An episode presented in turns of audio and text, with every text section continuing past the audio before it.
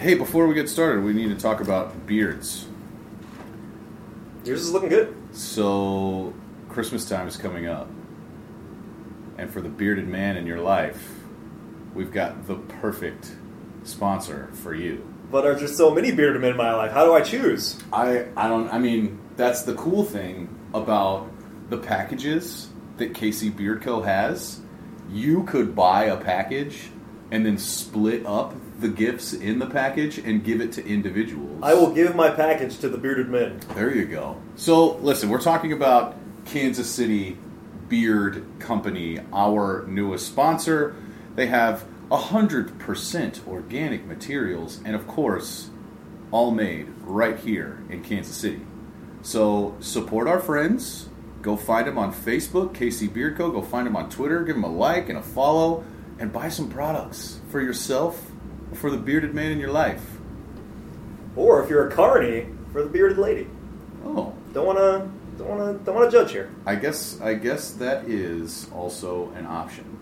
But without further ado, let's uh let's get some some Mystikal if I can find it. Mystikal? Is that who plays our song? Yeah, Oh wow. it's Mystikal. You didn't know that? Mystikal with a K? Yep. Here it is. What is this, amateur hour? Yeah, I ain't no Superman businessman like you. You know, I'm just a Amateur. I suppose. Amateur hour. is what's happening. Amateur hour. Is what's happening.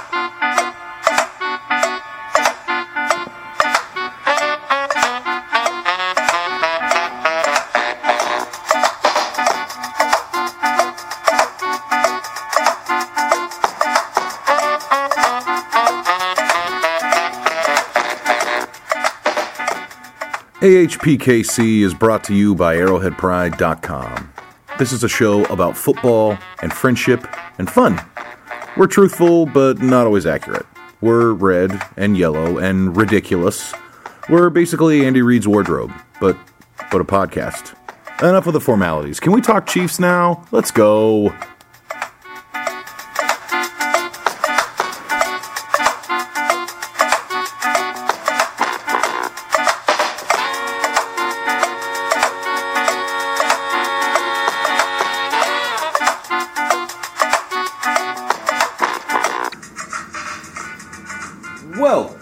Amateur Hour, folks. You got Ryan Scott Hall and a man of all 280 characters.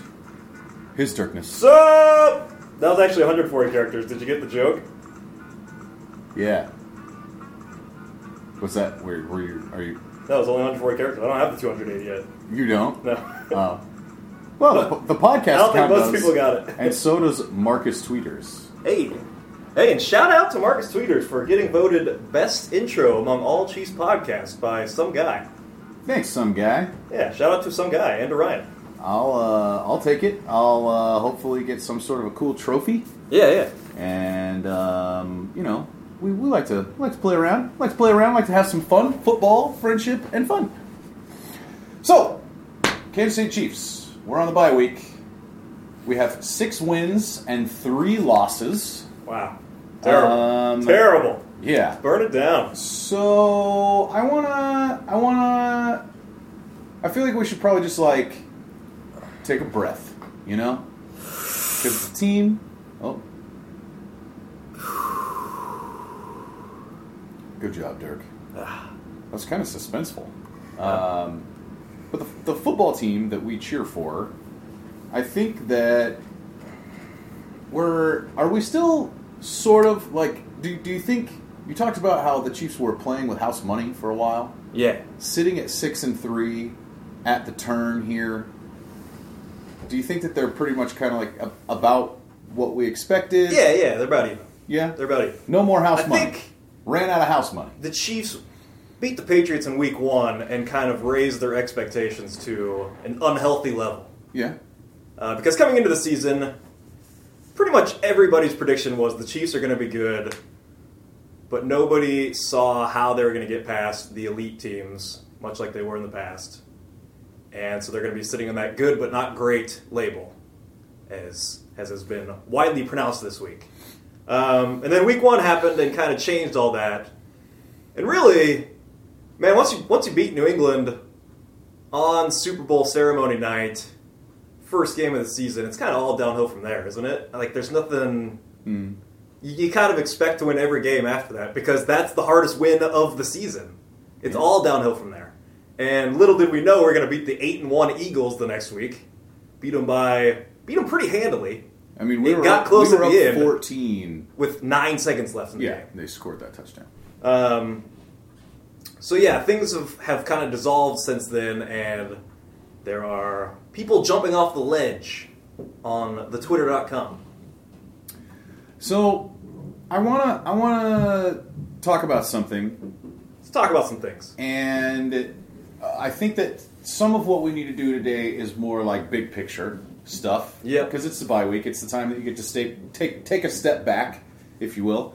Um, I know, um, as we all experienced a few weeks ago, that if we were to try to have a conversation about like the offense versus the defense, that that's not really a road that you want to go down. Yeah. So I want to try to frame this in in an interesting way and just get your thoughts on it. God. So Prepare for me to lash out. the last four years, or we can just say the first four years under Andy Reid. Do you think that it's safe to say that the defense has kind of carried the team? Like the team went as the defense went? Yeah, no doubt. So I think that we have all anticipated at some point that this change that we're now starting to see was going to happen unless they were able to reload at a number of important positions. And so whether that's, you know, finding Derrick Johnson's replacement and having it be some sort of like seamless transition or if Dee Ford is going to be the kind of player that can start week in and week out opposite Justin Houston and you know, but but really like I think that we all kind of assumed sooner or later under Andy Reid the offense is going to take off and the defense might start to slow down. Right? Uh, I guess so. Yeah. I mean, I don't know. No, I never, I never really looked at it like that. No. Okay. So it feels kind of weird. It feels a little odd to have to do this because we haven't been conditioned to it over the first four seasons. But I think if we we we can all admit that right now, as far as like potential is concerned, the elite unit on the team is the offense Yes. they have much more of an ability to carry this team than the defense does. Yes. So I think if we're going to embrace this change, then when the offense doesn't perform, we have to hold them accountable. Now, that doesn't mean that the conversation has to be the defense did enough to win and the offense didn't or whatever, but I think that if you want to look at like at least two of the three games that we've lost because Oakland is just it's a, it's an outlier. It's a division rival on a Thursday night that had five plays with no time on the clock and whatever. But if if you look at the Pittsburgh game and the Dallas game, the correlation between the two is that the offense didn't seem to do enough to win. And and I think that if we're going to be an offensive team for the most part, like I don't do you see the Chiefs going out and winning games like 17 to 14? Are we built to win like that right now? Uh, yeah, sure. You think so? Sure. It's all about getting lead and getting control. I can still I mean I I understand that. I mean, we saw the Patriots win a game 17-14. Every game is its own story. Yeah. I guess I just um, I think that the Chiefs are an offensive team now. I think that that's where we're at. And I want to be able to count on them week in and week out. And I don't know if we can yet. And so I wanted to try to maybe like jump into that and figure out why. Like sure. what we think, you know, why can't you expect the offense to, if they're averaging 28 points a game, try to put up 28 points every week? Um, yes, for sure. Uh, I'm not about putting blame on on either side because there's always improvements to be made on both sides. So it's just like this is just an offense problem. Like no, no, both sides can obviously get better. Sure. And looking at this game, the first half, defense did everything they needed to do. I think we had. Sorry, I kind of lost my stats here, but I believe the defense forced punts on four of the first five drives. I mean, that's what you're looking for in that game. The offense didn't seize control of that game, and if they do, like they did in countless other games, Chiefs get a lead, and they're building off that. And we know how good the Chiefs are with a lead. So yes, the offense did not come to play in the first half. Uh, and then the defense in the second half, when we really needed to stop a couple times, they got drove down. Yeah, because I think I think like what what felt like the big opportunity of the game that kind of slipped through their hands was going up 17-14 and then it's like just just give me a stop. Yeah. Just give me a stop right here and Dallas goes right down the field and scores. Yes. And then we had a really bad series on offense, and then it was that painful drive that just you didn't think the Chiefs had any chance of stopping them. There's Cowboys were just doing anything they wanted. Chiefs had no fire with them within them. Uh, and it was just kind of it, it almost felt inevitable that they were driving down and getting a touchdown. You're just hoping like, come on, penalty or drop pass or something. Right. So yeah, I, I am down to look at why the offense is is struggling in recent weeks, and I think it mostly comes back to the running game. I think we've seen essentially the same offense for four years under Andy Reid. They're very efficient, um, you know, not around the around ten to fifteen in scoring, around twenty in total yards. Like it's not the offense isn't carrying the team. What we saw different this year, or earlier this year, I guess, let me take a step back. Before it was Jamal carrying the offense, and then it was kind of the other offensive weapons like Travis Kelce and Tyreek Hill last year carrying the offense. So they did it in different ways, but they're always kind of like a mediocre unit. Once Kareem Hunt emerged this year, we saw the offense taken to a whole other level. Because now you had weapons in the passing game, you had Kelce over the middle, you have Tyreek on the outside, and you have Kareem running the ball. And once you had all three of those clicking, the Chiefs' offense couldn't be stopped. In recent weeks, the running game is no longer there. Um, so that's something I have no idea why. Uh, obviously, the offensive line is not playing at the same level that they once were. It feels like Kareem Hunt's fighting off tacklers in the backfield for the last four or five weeks. Like, maybe he's slowing down a little bit, but it's it's hard to tell because I feel like our run blocking has just been atrocious. That's something that when when everyone was so excited about the broken tackle stat that that I brought up here, saying, guys, this isn't this is not good. Like there's just there's just two ways to look at it. I mean, it's it's a positive for Kareem Hunt, obviously, but you're looking at it for the Chiefs as a team, I guess. And like, look, he's having to break way too many tackles. Like, the offensive line isn't getting the job done. yeah. So what changed? You think the blocking, everything's just gotten steadily worse? um, so I I do think Do you think Kareem Hunt has slowed down, and that's the reason why? so there's there's twofold here. Number one, um, and, and this is the most obvious thing because you have like the direct evidence of it. It's it's more tangible.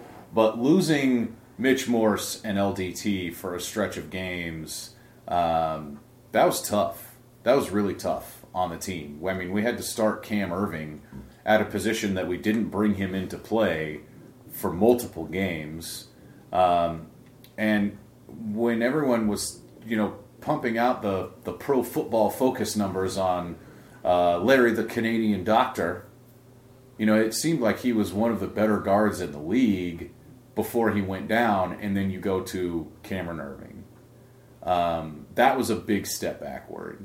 And so, you know, now that you have the line at full strength, I think that I had higher expectations for the way that they would have performed in Dallas because really I thought that for the most part the offense just wasn't good in that game. No.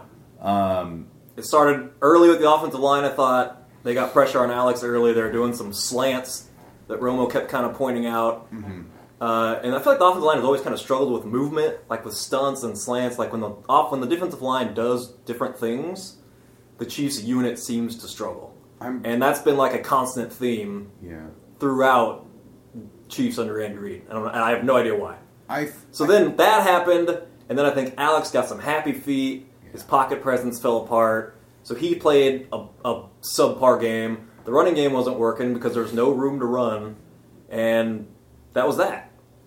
So there's a there's a couple things here. So I said that the that the issues were twofold, and that you know it's it starts with losing the offensive line, um, and I, I do think that Hunt is slowing down.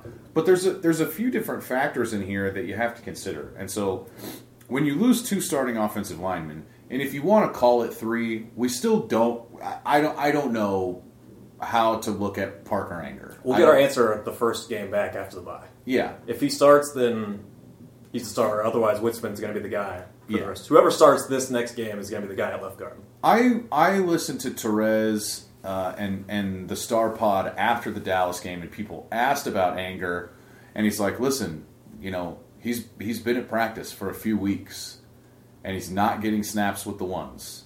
So, if he were playing better than Witzmann in practice, he would get on the field. Yeah. So you know, and, and I don't I don't know what that means over the next two weeks or what that means for the rest of the season. I, I don't know. I don't know what an offensive lineman can really show in practice either. I mean, they're not. Right, they're not not really hitting contact, or anything. So, um, but so there's a couple things that happen. the injury's slowing him down, and his body hasn't caught up yet. Like he might just not be right, and he might not be right until next year. Sure.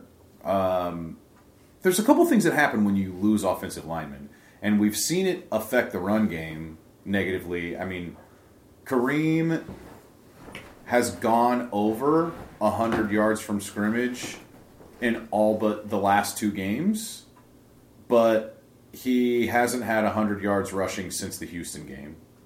So, you know, the best game that he had rushing in the last four, where we've lost three of four, was the Oakland game, where I mean, it was it could have gone either way, and he finished with eighty-seven. Um, but it's not just that. You mentioned Alex getting happy feet. Alex is missing two guys that he really counts on.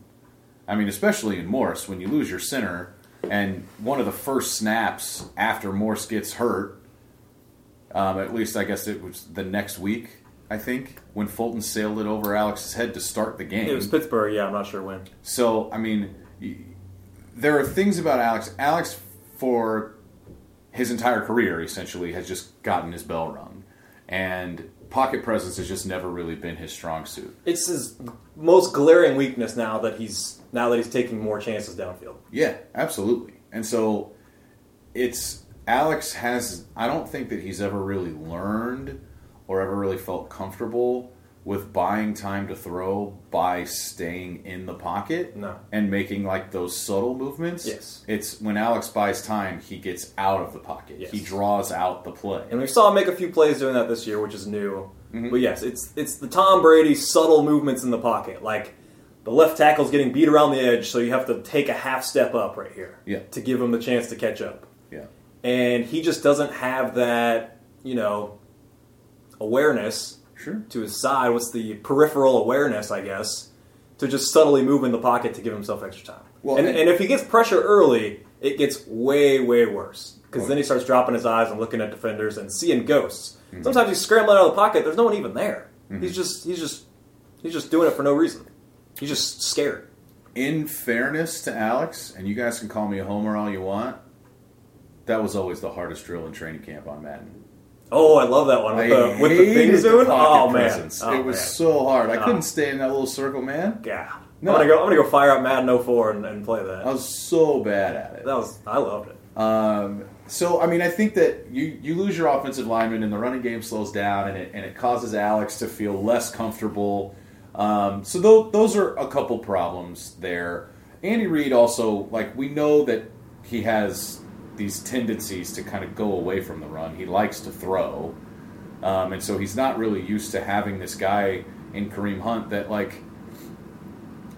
How would you how would you characterize Kareem Hunt? Like, is Kareem Hunt the kind of guy that's better in carries, you know, 15 through 20 than 1 through 5? Or is there a difference? Or, like, I've, I've heard people, you know, Well- like radio callers say he's a bell cow. Like, you have to give him a bunch of carries in order for him to be effective. I could. I haven't looked at any numbers, but I could see the argument for that because I mean, the first couple weeks, he was putting up those huge numbers because he was breaking a 60-yard run in the fourth quarter. And I think it was in the fourth quarter all three weeks.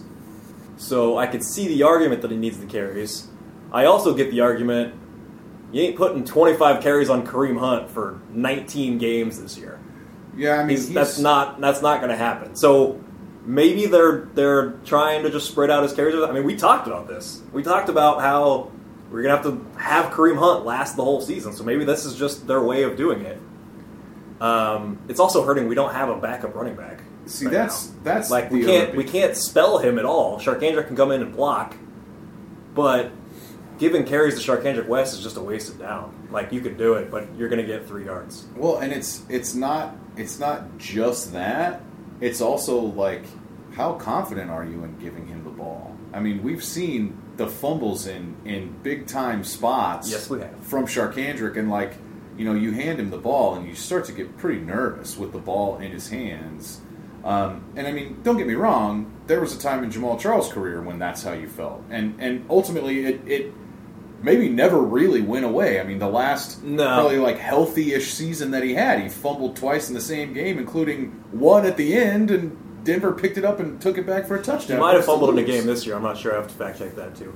Um, but yes, I don't. Charcandrick does not have the upside of Jamal. Like you're seeing the big plays out of Jamal with the fumbles, so you're like, how do we balance this? Charcandrick is just kind of.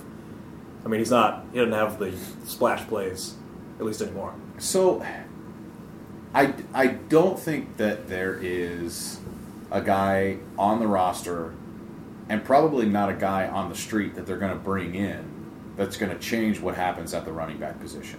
No. And so, one of the things that frustrates me a little bit, and maybe it is just putting guys in the best position to succeed, or maybe it's trying to figure out a way to not have Kareem Hunt on the field every single play, or what, but like, you know what's happening. If the Chiefs go to third down, Charcandrick West comes on the field. If it's first or second down, Kareem Hunt is on the field. Like, it's telegraphed.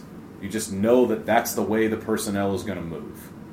Um, I don't know if those tendencies help a defense or not, but for I mean, the most part, mostly like, coming that's in on, what you see. He's mostly coming in on passing down, so you're assuming pass Right. regardless. He comes and and they don't really give him the ball a whole lot, but he's an excellent pass blocker. So I mean, like it's not. I don't know if that is a problem or not, but it is definitely a tendency that like if you're if you're trying to figure out what teams do in certain situations, like you can see it. It's very very clear that first and second down it's Kareem Hunt and third Oh, yeah. down it's Charcandrick West. and then at the end of the game, when we were in no huddle or what, we were at, we were in hurry up offense at least, it was Charcandrick the whole time. right. So I, I wish it's it's just too difficult of a balance to try and keep this rookie to not lose his legs for an entire season when he's the only one that can carry the ball. Like we Yeah. need another guy. There isn't another guy. I would. I don't know. Try and get Akeem Hunt involved. Try and get C.J. Spiller involved. C.J. Spiller got what the one carry and one catch or something. well, he's not on the roster right Oh, now. well. so I Give mean, it time. Yeah, I mean he'll be back. um, He can't quit us. and that's I, man, this the Spencer Ware injury, like that's that still seems That to be who we need. of, yes, like that is exactly who we need. it'd be it'd be great. It'd be great to have Spencer Ware. Was there right talk now. of him coming back, or is he definitely gone? I mean, I think he's definitely gone, Okay. given given the nature of the knee. yeah, I think the knee injury was worse than we first thought. Right? Yeah. I mean, that's not to say though that there isn't a guy on the street that maybe they could snag. I, I don't know. Tyrone but- Wheatley out there or something? I mean, I was thinking Michael Bush. Zach Crockett? So We're just naming Raiders fatbacks here. Yeah, there you go. Um, I so that that to me I think is is really the the kind of the crux of the issue with the offense was losing the offensive lineman, and it's kind of slowed everything else down. Kareem Hunt is averaging basically like 21 touches a game between uh, handoffs and receptions, and you can see this correlation that in the losses to Pittsburgh and Dallas, he had 27 total touches. He had 14 against Pittsburgh, and he had 13 against Dallas. And really, in neither of those games were I, I mean, maybe they were struggling to run it effectively, but it wasn't like it, the game was ever out of reach, and you're playing so far from behind, and Not so, so far from behind, but you're losing the entire game.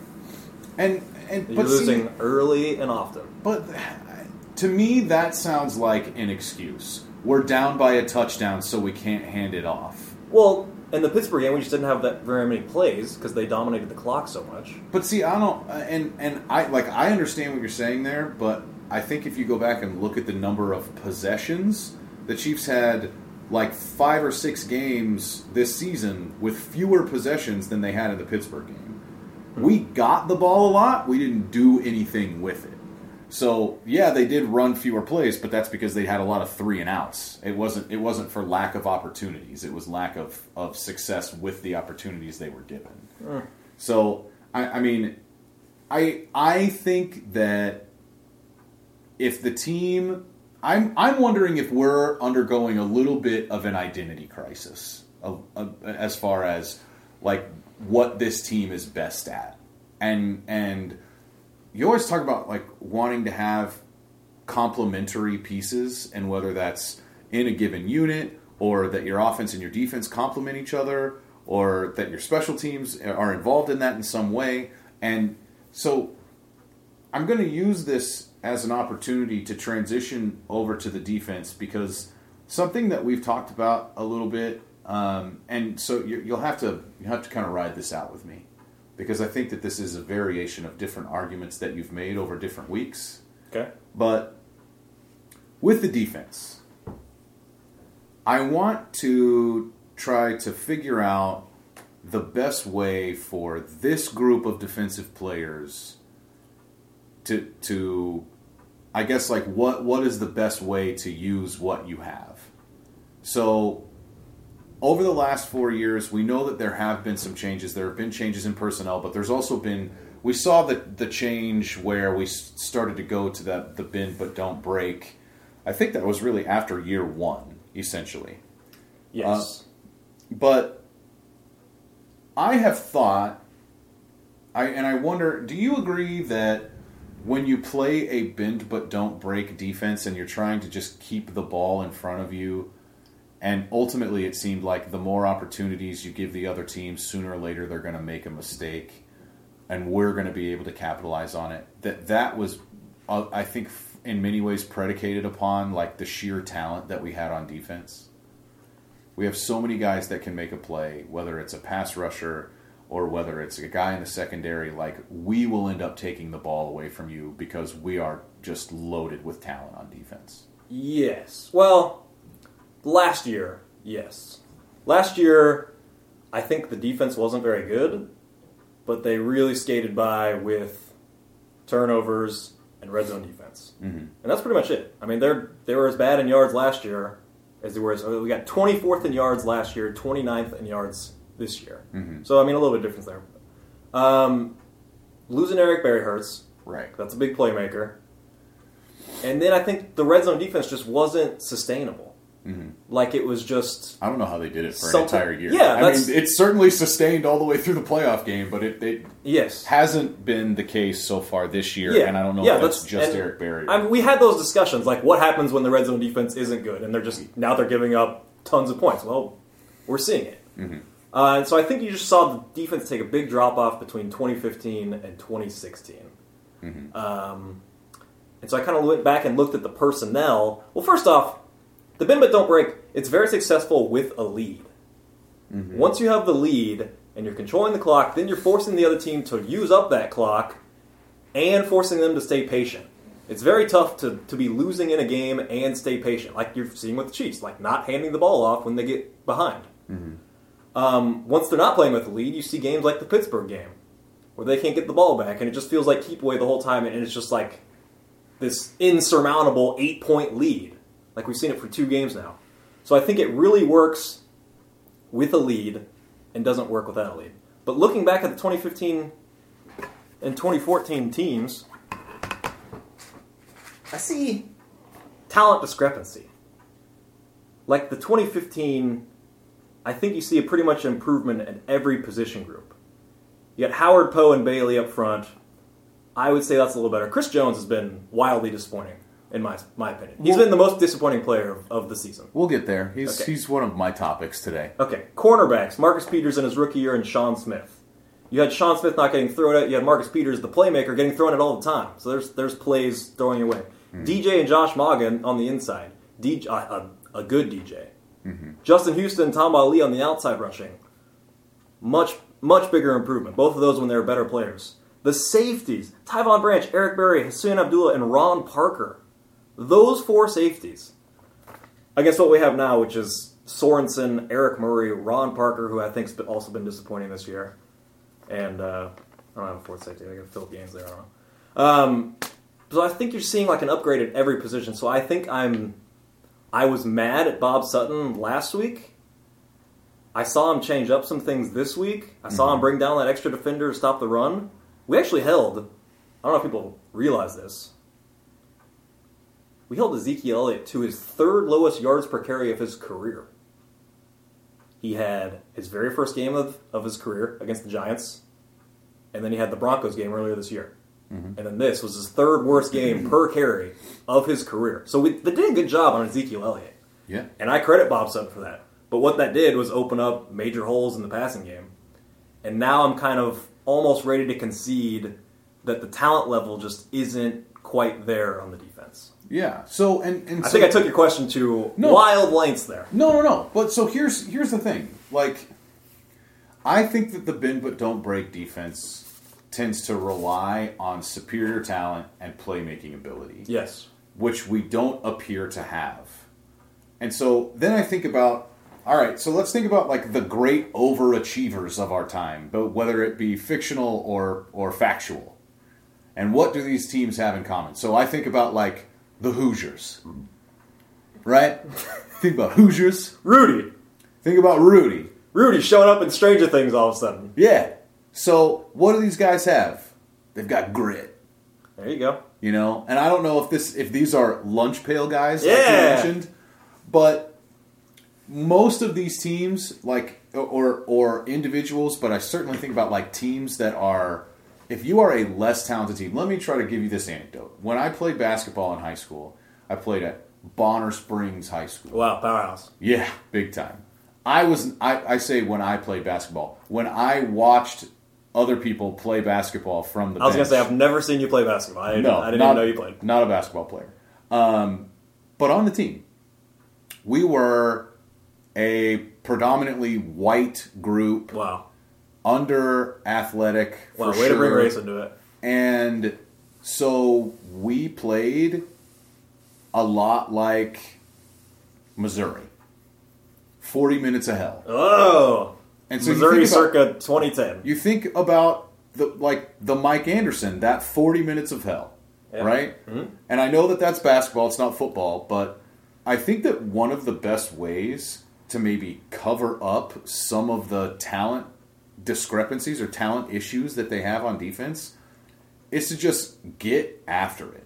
Get after it on every play. We have to be a bunch of tryhards out there in order to do better because like I don't think that allowing all of the corners and it's we're not talking about just Marcus Peters, but like all the corners seem to be playing 10 to 12 yards off the ball. They're giving all of this cushion. We're having, uh, you know, when we only send three or four rushers and we drop seven back into coverage, we know that teams throw the ball a lot. And so, like, we want to be able to put more guys in coverage. But if the guys in coverage aren't great at covering, and the guys that are rushing the passer and we're just trying to send three or four aren't great at rushing, like, some, something has to give there. Yeah. And so I look at it and I think, like, I think that we need to play 40 minutes of hell on defense. And that means pressing guys at the line. That means throwing a bunch of crazy blitzes at them. That means keeping bodies fresh. I think that we need to rot- like do a heavy rotation at almost every position mm-hmm. because like I mean how many defensive players do we have that you like really trust to play the entire game? And for the most part, I mean, I, I'm not trying to steal the answer from you, but it's a, it's a small number. Who is it? Justin Houston and Marcus Peters? You know, Well, maybe- Justin Houston always takes a few series off. I mean, he for- has to, to justifiable just to reasons. healthy.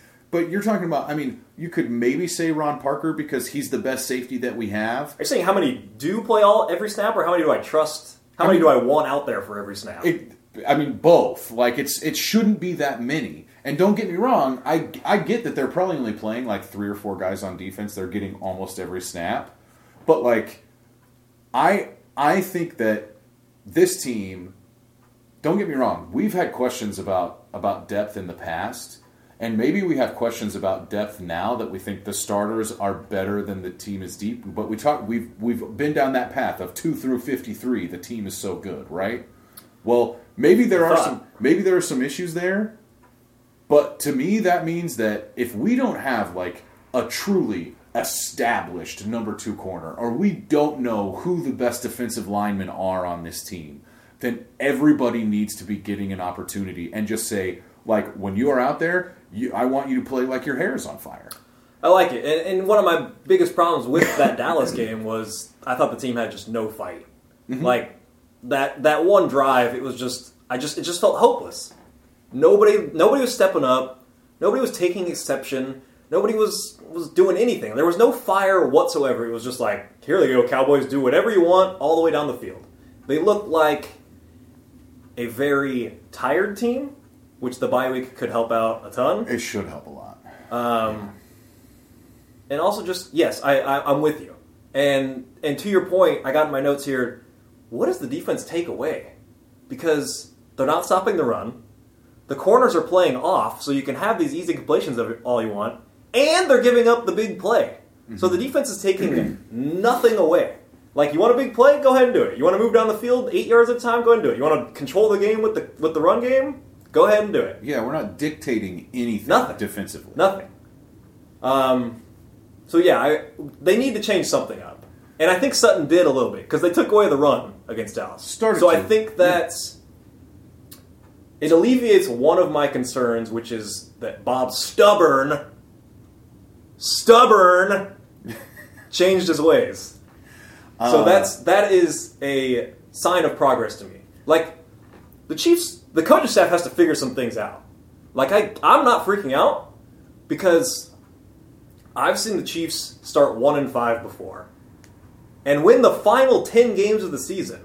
Call it eleven in a row with the playoff win, and then play with New England with three of their best five players out. Mm-hmm. So I've seen this team figure it out. And there wasn't a personnel change that came along that, that season. Actually, they lost their best player. They lost Jamaal Charles for the season and then figured it out. Like, I have faith in this coaching staff. People that think the Dallas game was was just proof that the Chiefs can't compete on this upper tier level because they lost one game where they were favored to lose. They were the underdogs in that game. Hmm. Like, and this is proof that the Chiefs will never figure it out. It's that that thought process is beyond me. Hmm. I I think that really But I but I get it. Hold Yeah. on. I get it. Because they see the warts on the defense and they're seeing what we're talking about right now and they don't think the team can figure it out. And I think I just have more faith that the coaching staff can figure this out somehow. I think that there are changes that can be made, and to me, when I look at a team, and this is why, like, especially after the Pittsburgh game, like, why I got so frustrated is because it's like when I look at this team, that even if my expectations entering the season was this year does not matter, it doesn't matter. This is all prep for getting Pat Mahomes on the field. This that's another thing that's, that's bothering me. How can you possibly be mad at the Chiefs right now? Like, I, I think just oh, oh, I can't look at Twitter after after losses anymore. It's just grown men that cannot handle losing. Like, Chiefs fans are in such a dangerous spot where they expect to win every game, but they remain super pessimistic about winning the Super Bowl. So there's mm-hmm. just no winning. Yeah. Every win is just a meaningless regular season win. And every loss or every bad win is just a a reason why the Chiefs won't win a Super Bowl. So it's just exhausting. I got to get away from it.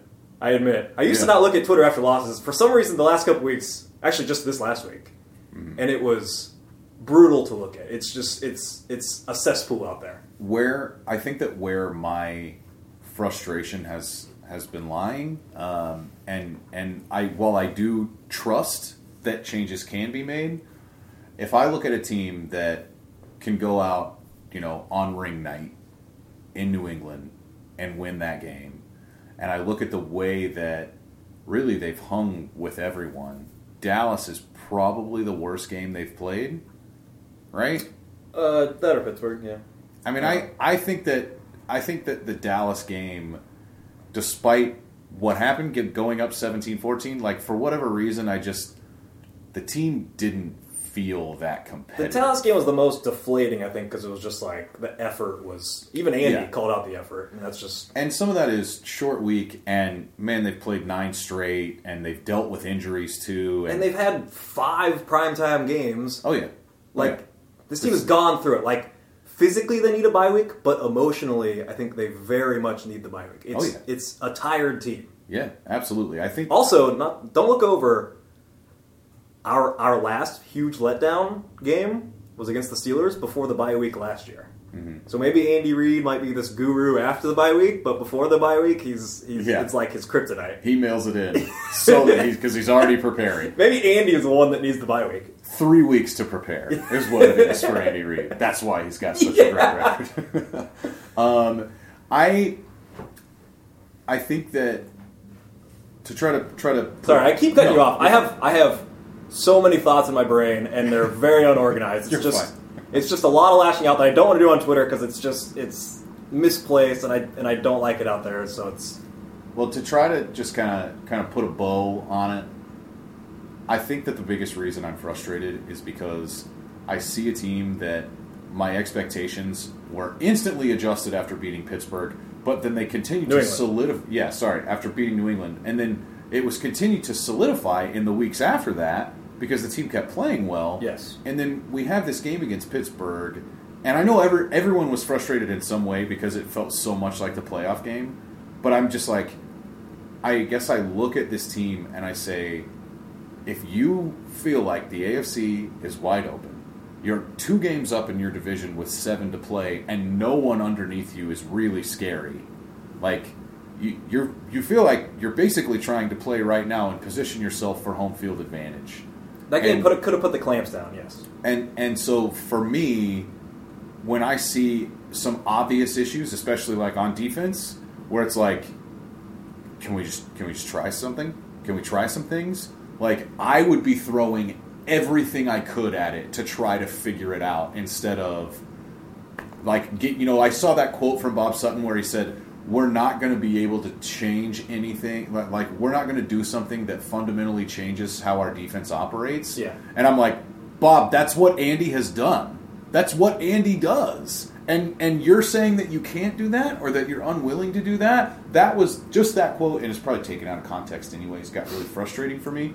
But I just like because I see an opportunity for this team to seize the entire AFC, this team could easily go to the Super Bowl. There is not a team in the AFC that I think is better the than Chiefs the Chiefs. the fourth highest Super Bowl odds right now in Yeah. Vegas. The fourth highest. So like I just I don't I don't have, think have there's some anyone- chill, everybody. Right. Have some chill. I don't think there's Have anybody in the AFC that's better than the Chiefs. And so when I when I see the defense and I see the problems that we're having, all I want is just try. Just try. Do something. Do some stuff that's different. And we started to see a little bit of that against Dallas on Sunday, and I think that's a step in the right direction. But I just I just I just want them to do something. A few things. The Chiefs were five and zero. They were rolling at that point, so I don't think they needed to change up much. Right. In For sure. hindsight, their game plan and going into Pittsburgh probably wasn't the best, and it cost them because that's going to loom as the biggest game of the season. Um, damn, I lost my other points. I got so many points. You got so many points? I got so many things. All right. Well, um, we're gonna we're gonna take a quick second Yes. and breathe and refocus. So um, we'll be right back. And now it's time for uh, something that we've been working on for a little while, trying to figure out how exactly best to present it, and uh, I, I think I think it's going to be a good one. It's down. I think you guys are going to like it. It's down. All right.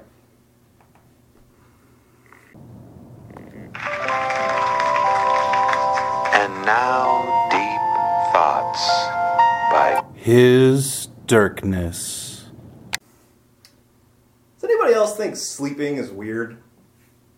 We all just lie down and fall unconscious, and we have to do this every day, and, and your mind works in mysterious ways, only to regain consciousness with a slight understanding of what your mind just threw out there.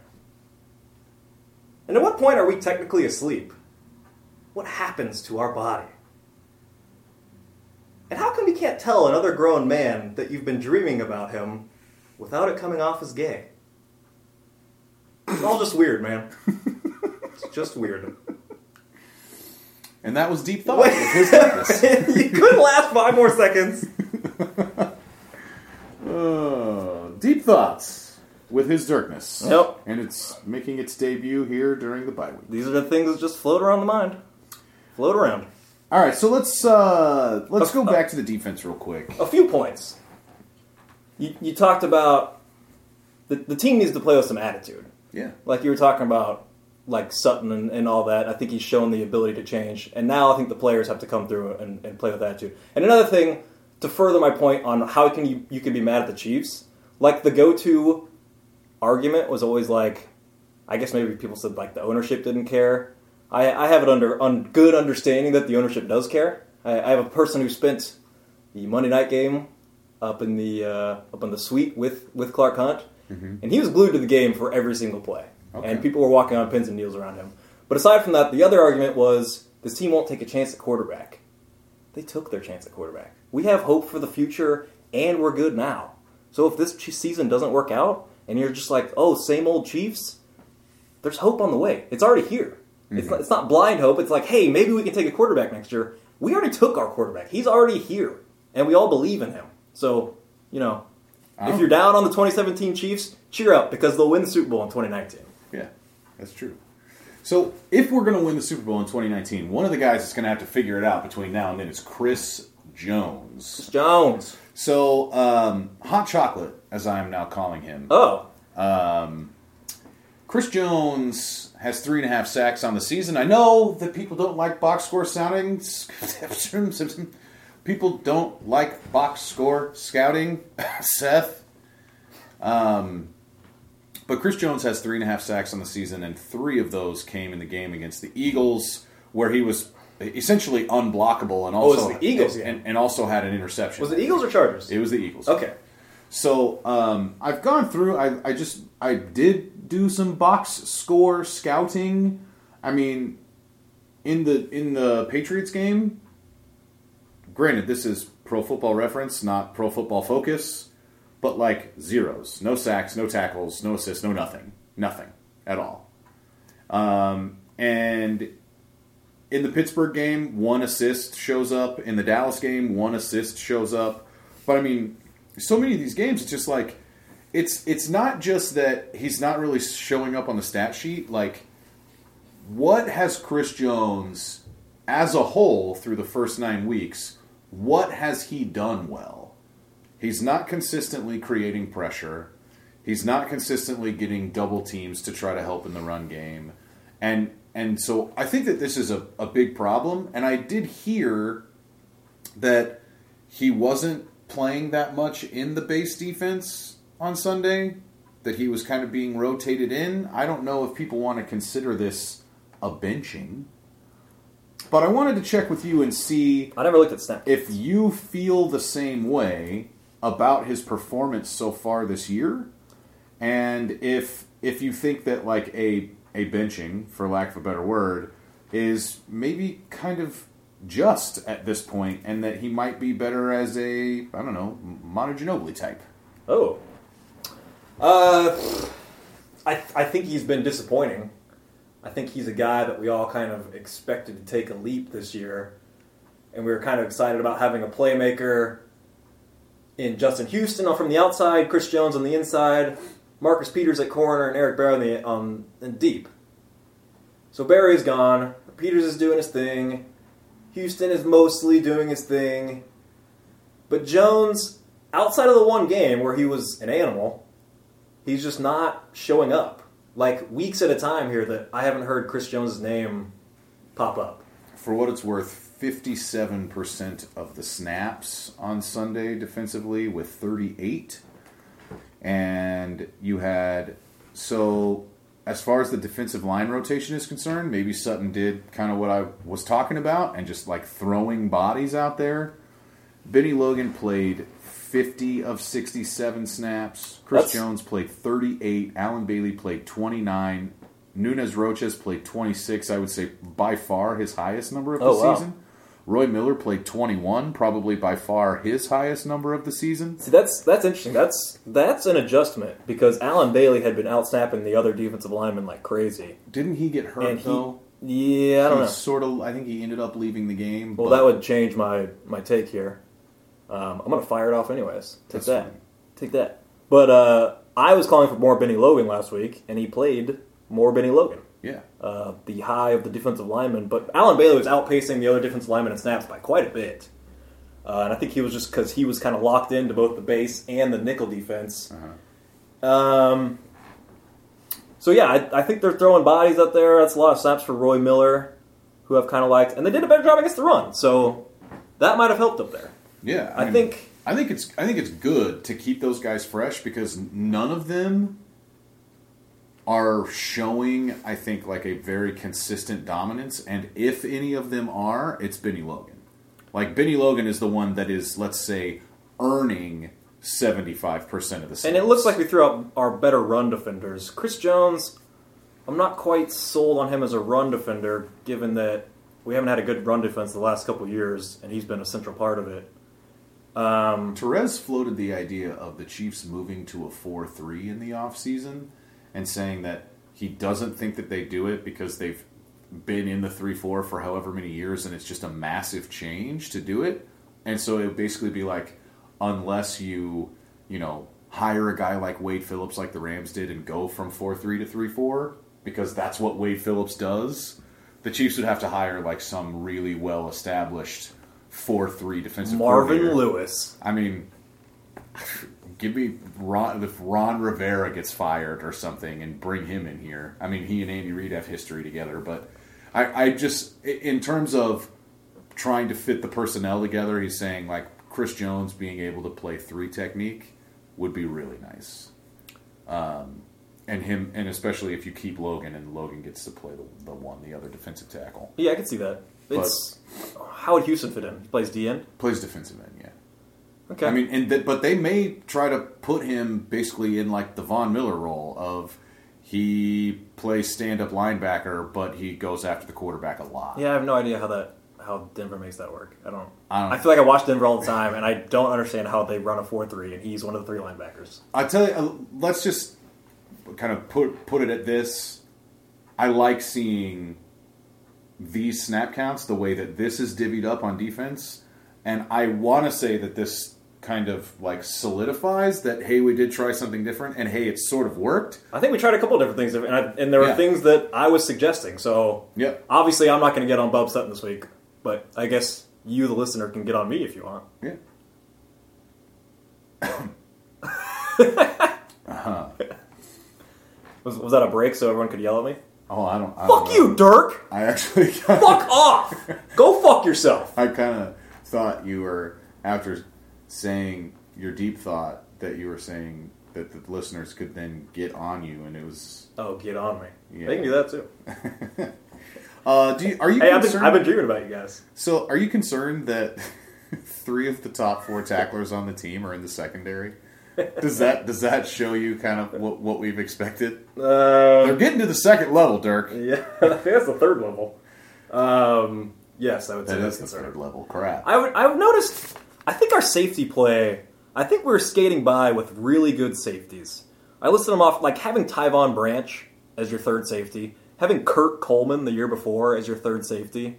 Like that's that's a that's a barrel of riches. Well, and that's like Daniel Sorensen being the third safety. I Yeah, mean, which is fine. But Sorensen is- once Berry goes out, and now you got Eric Murray coming in as your third safety, like it's just kind of not a strength anymore on the defense. Whereas before, fuck that one year having Tyvon Branch, Ron Parker, Husain Abdullah, who I think we miss him longingly. He's he's one who who left between 2015 and 2016 Yeah. when we see the drop off on the defense. And yeah, those three and Ron Parker, four really good safeties at that point. Well- like you can see how the Chiefs were skating by playing the nickel so much because these guys were playmakers and they were able to make plays in the run game, in the box. They're able to make plays deep. They're interchangeable. Like I, Yeah. I see what the Chiefs once were, and maybe their safety position is is kind of what's holding them back right now. It could be, but you know, and something you have to consider with that though too is that all those guys that you listed off, none of them are young players. They're all veterans, Yeah. and for all intents and purposes, Eric Murray is a rookie, and he's still learning how to play this position on Yeah. the fly because he was a corner in Yeah. college. And as we talked about last week, I don't know if Bob's putting him in the right position to succeed because I don't think he should be manning up on tight ends. We had Sorensen manning up on tight end a little bit this this week. Uh, I think Murray- it was Murray I think it was Witten's Witten. one catch. Um, so I don't. Who knows what else happened because Witten only had one catch. who one catch for five yards. Who was Murray covering when he didn't get that interception? Wasn't that Witten? Uh, no, because it was caught. So a slot receiver, I think. Okay. I'm not sure. Maybe Bryce. Witten only had the one. Maybe that was his sketch. Maybe I don't know. I don't. Okay. Um, the, the so I think But we don't see. Remember, the veteran safety used to be a thing. Like we brought in the veteran safety Yeah, at the- the, the at the minimum. safety, yeah. and we were all just like, it was. It we was, had no expectations for him going into the season, and then he played very well. I mean, it's the Kurt Coleman, the Husain Abdullah, the Tyvon Branch, the John Dorsey. the the, the John Dorsey, the John Dorsey special. Yeah, but Yeah. um, you know he's he's not here anymore. That's so- sorely missing this year, I would say. I would, yeah, absolutely. And we, but we kept trying to figure out who it was going to be in the offseason before they ultimately got rid of Dorsey. And it was like, I don't even remember the name. Some dude that hadn't played in two or three seasons. There was the Charger, like Stevie. That's what I was thinking. I want to say Stevie Johnson, but that's not I- him. Yeah. Stevie Brown. Steve, Stevie Brown, some other guy in there. Like, but it, it was like, you just felt like the quality was down of the guys they brought in, too. But, I mean, you have to develop the guys on your roster. And Like- Tyvon Branch playing really well in Arizona this year. Yeah, he's good. Kurt Coleman was good until he But got Kurt. Coleman. Oh, he's not playing. I think he, I think he broke his arm or something. He was really good too. Yeah. Um, the so Chris Jones. Chris Jones is like one of those guys that you you need to win one on one battles. Like one of those guys you talked about. You're hoping your talent can win out because you're not putting your defenders in the best spot, but you're hoping their talent will win the one on one matchup. And Chris Jones hasn't been winning those matchups. Yeah, he needs to play better, and I don't know if just simply not having him like be the starter and playing in the base defense all the time if that's the answer. But I would hope that something like that motivates him a little bit. Just like Chris, you're going to play fewer snaps until you start playing better. Um, you love his, you like his attitude a lot. You like his energy, but if the play isn't showing up, then you know you got to got to figure something. We out. need. To, I think the coaches are going to get after him. Andy mentioning the effort Oh, yeah. in the post game press conference means they're going to get after him, and people are either going to have to start playing with attitude or not playing. Yep, yep. So the other position, and this is the one that I think probably everybody has now been waiting for, you know, the better part of an hour to hear us talk about. We've seen now two weeks of Terrance Mitchell on the sideline and Kenneth Acker playing in his place. Um, before I give you this stat, I want to ask: Do you think that Kenneth Acker is playing better, worse, or indeterminable Worse. to Terrance Mitchell? Worse. Okay. So, I just want to point out Terrance Mitchell has played seven games, been been on the sideline for the last two weeks, still leading the league in most receiving yards surrendered. no corner has given up more yards than Terrance Mitchell, and he hasn't played for two weeks. Yep. So that ain't good. But um, I mean, we knew that that position was going to get targeted a lot, and as we talked about with the return of Steven Nelson, it was also going to be a lot fewer opportunities on the field for whoever that was. But we were all assuming it was going to be Terrance Mitchell, and I think that if they come back against the Giants and they play the way that we're expecting them to play, which is Peters and Nelson, and then when you go to three, Mitchell comes on the field. You're talking about even if it is two thirds of the snaps, it's that's still you know 20 snaps a game or more that Mitchell is not on the field because Nelson is back. Mm-hmm. And I think that Mitchell is the better player to Kenneth Acker. Frankly, I think DJ White's better than both of them. Damn you, Chris Ballard. Um, but We, we cut him. Who did we cut him for? uh, bring back Tamba? To bring back Tamba, and he and yeah, and he and he got signed up. He got snatched up by the Colts. One question that I want to ask, and and Chiefs fans are going to be like, uh, no, no, no. I'll be like that too. Is it worth seeing if Phillip Gaines can play on the outside? We know he's been playing out of position. like, Uh, I mean, is I'm down. I still like Terrance com- Mitchell. I I, still do, like Terrance I do too. I'm just saying, like, I'm not opposed to seeing Phillip Gaines play in his natural position. Yeah. Like, I- no, I get it. I If get you're going to be throwing stuff around and say, "Let's figure out what we're doing," like I'd rather see him than Acker. I think. Acker. Acker got kind of whooped. I think. a little bit, yeah. But he had that interception against Trevor Siemian. Did he? Yeah, I mean, it was thrown Oh, the. Okay. quite literally yeah. Right to him. Yeah. That was Siemian's white flag. Oh, hey, three red guys in the middle of the field. That looks right. Yeah. Um, I think I think it should be Terrance Mitchell. I think you do too. Yes. I would like. And we saw Steven Nelson go back to cornerback too. yeah, His first game back, he was still playing uh, Just nickel. third cornerback snaps. yeah. I'll say this. I think I thought Nelson played pretty good. He had a really nice tackle. I remember on like an end around or something, or no, no, it was just like a toss outside. I think. But people want to say he had a bad game because he got beat for two touchdowns. But and that's that's the the inside slant. We've talked about it before. It's the hardest, Yeah. pretty much the hardest uh, route to cover. The slant with no safety help inside in the end zone. Like good luck. And they got beat on the outside one too. But I mean, he gave up.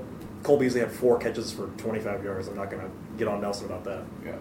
So I bef- before we before we transition to the offense and, and kind of shut this thing down today, um, I'll say this: there are a lot of things that, as fans or as fanalists, if you will, Hey, I'll, I think that there are a lot of things that we think we know, that we think this is what would be best for the team, and we don't know if like the coaching staff agrees or if, if they're going to do it.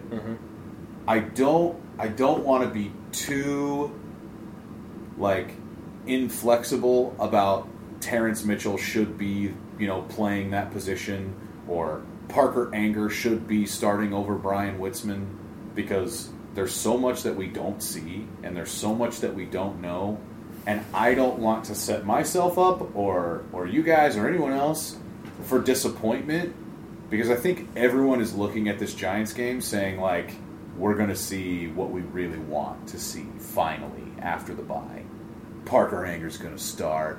Mitchell's going to be back out there, and we're going to get fully healthy Justin Houston. Dee Ford's going to be back. We're going to mix Tamba Hali in. John The Chiefs are Reed's going to play guard. The Chiefs, are, going. yeah. Branden Albert's going to play Allen's guard. playing guard. The Eric Fisher going to play guard. We're all going to we're all going to play guards. We're going to have 12 guards out there. Yep, and and, And you're get gonna have, and Eric Berry's finally going to get to play deep safety, and um, I I think that people are really circling this Giants game as the opportunity for the Chiefs to come out and like just d- dominate a bad team, and I don't I I hope that that's the case for sure.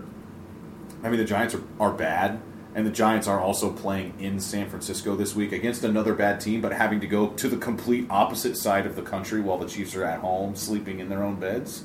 So I, I think that there's just there's a couple things that if Chiefs fans just just say, well, this is what they should be doing, and if they don't do it, then they're wrong.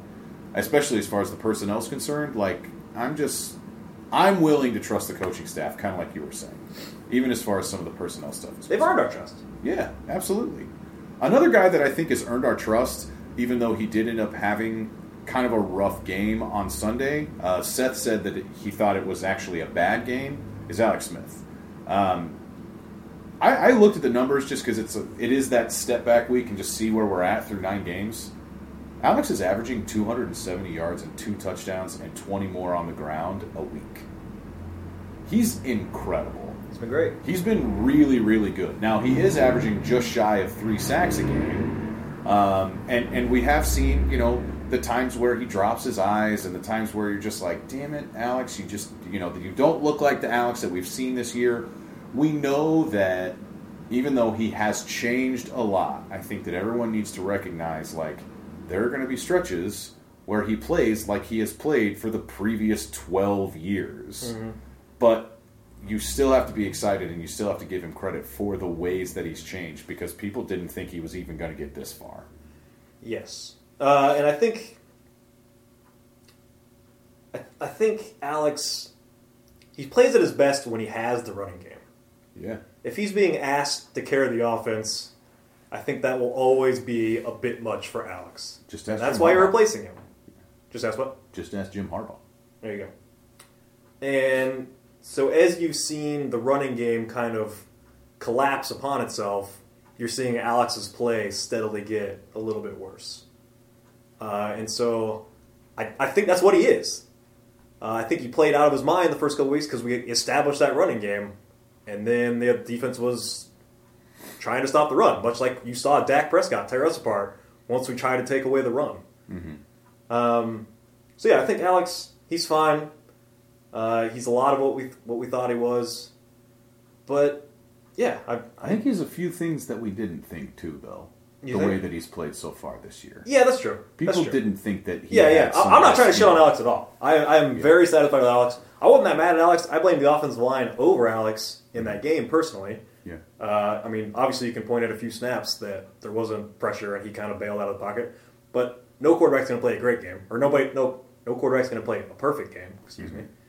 Uh, and so I thought he was fine. I, he wasn't in the top three of my problems from that game. Um, I I want to ask a little bit about maybe reasons aside from the offensive line that Alex has made, had had some struggles here and there this year. Um, and and the first spot that I think that you look at is wide receiver. Um, so far this year, are you happy with number one the way that Tyreek has played, and number two the way that he's being used offensively? Uh, yeah. Yes. So I think that he's got about 40 catches, and he's got five or 600 yards or something like He's that. seventh in the league in receiving. 40 catches for 617 and four touchdowns. Seventh in the league receiving, given we haven't had our bye week yet, so that'll drop down to probably tenth or so.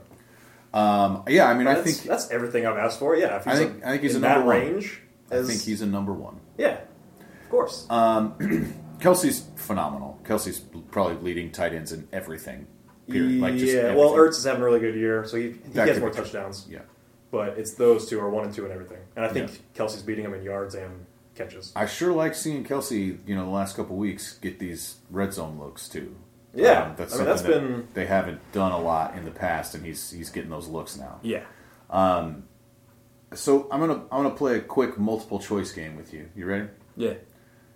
Demarcus Robin has, Demarcus Robinson has more catches than A. Breadwinner, B. Ross Travis, Yes. C. Chris Conley, D. No. Dat, E. A and B combined, or F. All of the above. God. I fucking hate when they're like A, B, and D. Right. Those are the worst tests. uh, he has more than Ross Travis. I know that. The answer is all the above. He has more catches than all those guys. Okay. Demarcus Robinson already has more catches than Chris Conley. Um, and don't get me wrong, Demarcus Robinson was on the field Yeah. like maybe a couple times, but he when Chris Conley went down, I want to say Robinson probably only had two or three catches, right? Um, and he's only started three games now. He's got more grabs than Dat. He has more grabs than Ross Travis and the breadwinner combined. Ugh. Um, and Demarcus Robinson is playing essentially every single snap on offense. Yep. Now he still only has like twelve catches. Um, I, I saw people wanting to give Demarcus the ball more. the o- the, here's the problem. I saw people complaining about Demarcus Robinson not getting the ball enough. I saw people complaining about Tyreek Hill not getting the ball enough, and I saw people complaining about Kareem Hunt not getting the ball enough. yeah, you can't like do it for there's we have a lot of weapons. We can't emphasize them all. And I know the offense wasn't that great, so yes, you can make the argument that a few of them should have seen more. But we can't like there's only so much to go around. The big thing that I think we have to remember with Demarcus Robinson, as far as just trying to temper our expectations, especially like statistically for him, he is at all times, at best, the fourth option. It's always going to be Oh, yeah. Tyreek and Travis and Kareem before him.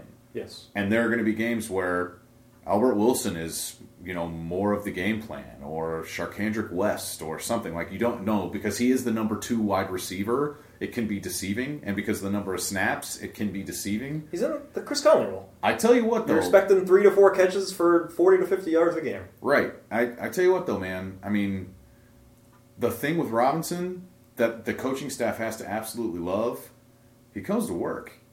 I mean, the Oh. guy's going out there and he's he's playing every snap. His run blocks, He's his doing- blocks on the Hail, Hill Mary, Fantastic. something we haven't even Uh, touched on. But it's I, I think that Demarcus Robinson is doing all the things that you want to see him do. I don't have any complaints about what he's done so far. Like Nope. so I, I think that he's he's earning the right to continue to play. He's earning the right to hopefully get some more looks. And I do think that like once once the offense opens up, which may not be until 2018 or 2019, Robinson is positioning himself very, very nicely. Well, yeah, just look at the. You talked about Tyreek being a receiver, wide receiver one, a legitimate first option. I think you have Chris Conley, who's a legitimate NFL receiver, Mhm. and you have Demarcus Robinson, who's a legitimate NFL receiver. Yeah. So that's three options outside, and you probably have the best tight end in the league. So, yes, we have we have riches to catch the ball. Yes, Yeah. They're going to be in good shape. could use an upgrade at the uh, old tight end two and three positions.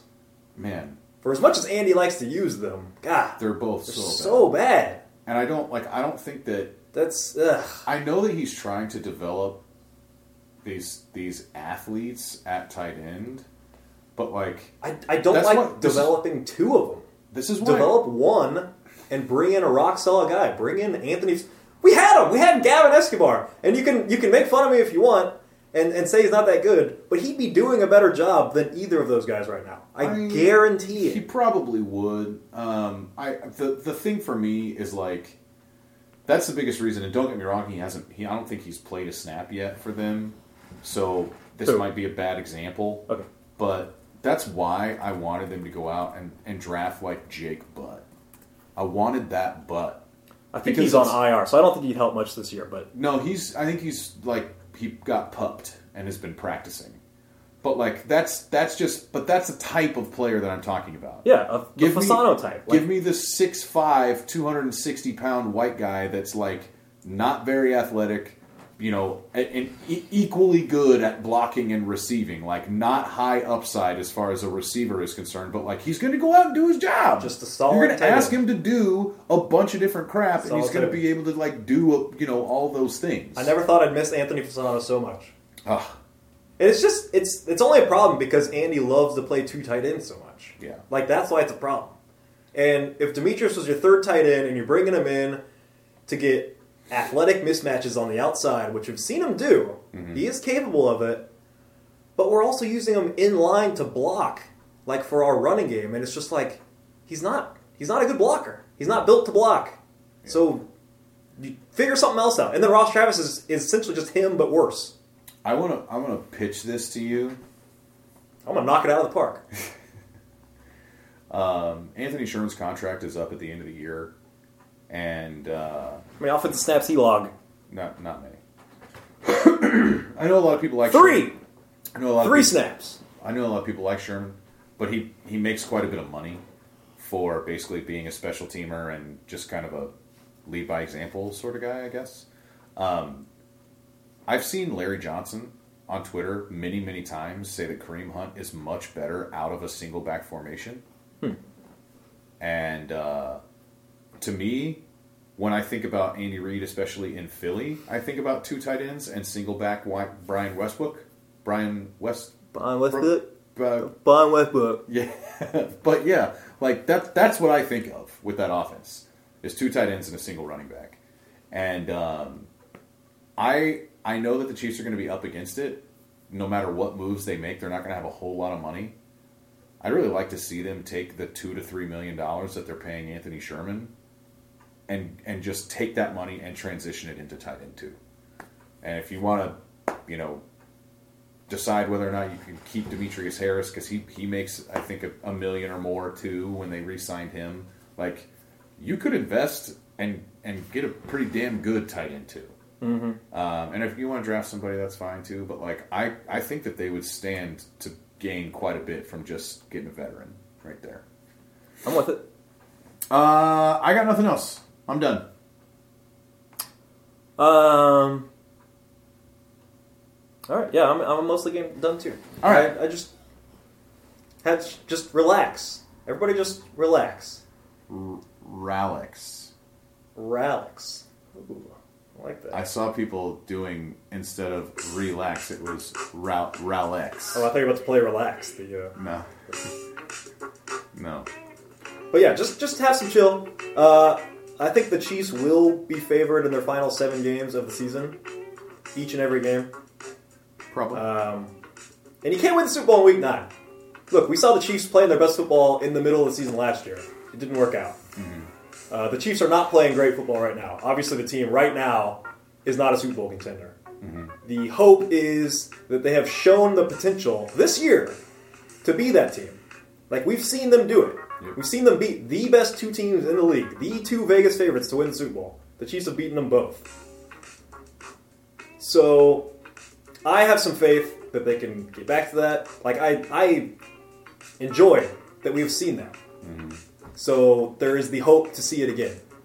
And uh, yeah, I think the team needs the bye week, and I think they'll be fine. And that's all I got. Yeah, I think. Uh, well, first and foremost, this has been Amateur Hour. I'm Ryan Scott Hall. He's his Dirkness, and this is Wolfpick. Their brand new album. Of course. These guys are great. Oh yeah. They're- Wolfpick. Um, no, I'm, dude, I'm with you. Like, I think that uh, I think that they've got the back half of this season against some bad teams to get get some things figured out. Get it right. I- Get it I- right. Get it tight. I like that against some of these teams, you can try things and make mistakes and and more easily overcome them to figure out, oh, we really like how this works, and we don't like how this works. Like they can, they can try some try some stuff, which is what I want to see. I like it. and enjoy the journey. I don't I don't want to tell you how to be a fan, but just sitting there hating your team until they reach the final goal of a Super Bowl doesn't seem like a great fan experience to me. So, and maybe you see getting mad at them as part of the journey, uh, and maybe I just see it as like trying to support the team through their through thick and thin uh, as the journey. But but you know, enjoy the journey. I don't I don't think we're gonna win the Super Bowl and it's just gonna be like the greatest moment of my life. I'm gonna look back at all the tough times of the team and, and reflect on that. That's that's how I look at it. I also, I th- I think that being hard on the team is is fine. It's I dude I but don't if you get on Twitter and start like adding players, Jesus. I can't. I'm not. I can't do that. I can't do it. The Chiefs have five games in December, and three of them are at home. Arrowhead's going to get after it. I'm really excited. We actually get to play three straight home games in December: the Raiders, the Chargers, and the Dolphins of Miami. It's gonna be good. Gonna be good. It's gonna be good. Hey, I really enjoyed that. Congratulations, honey. You were great.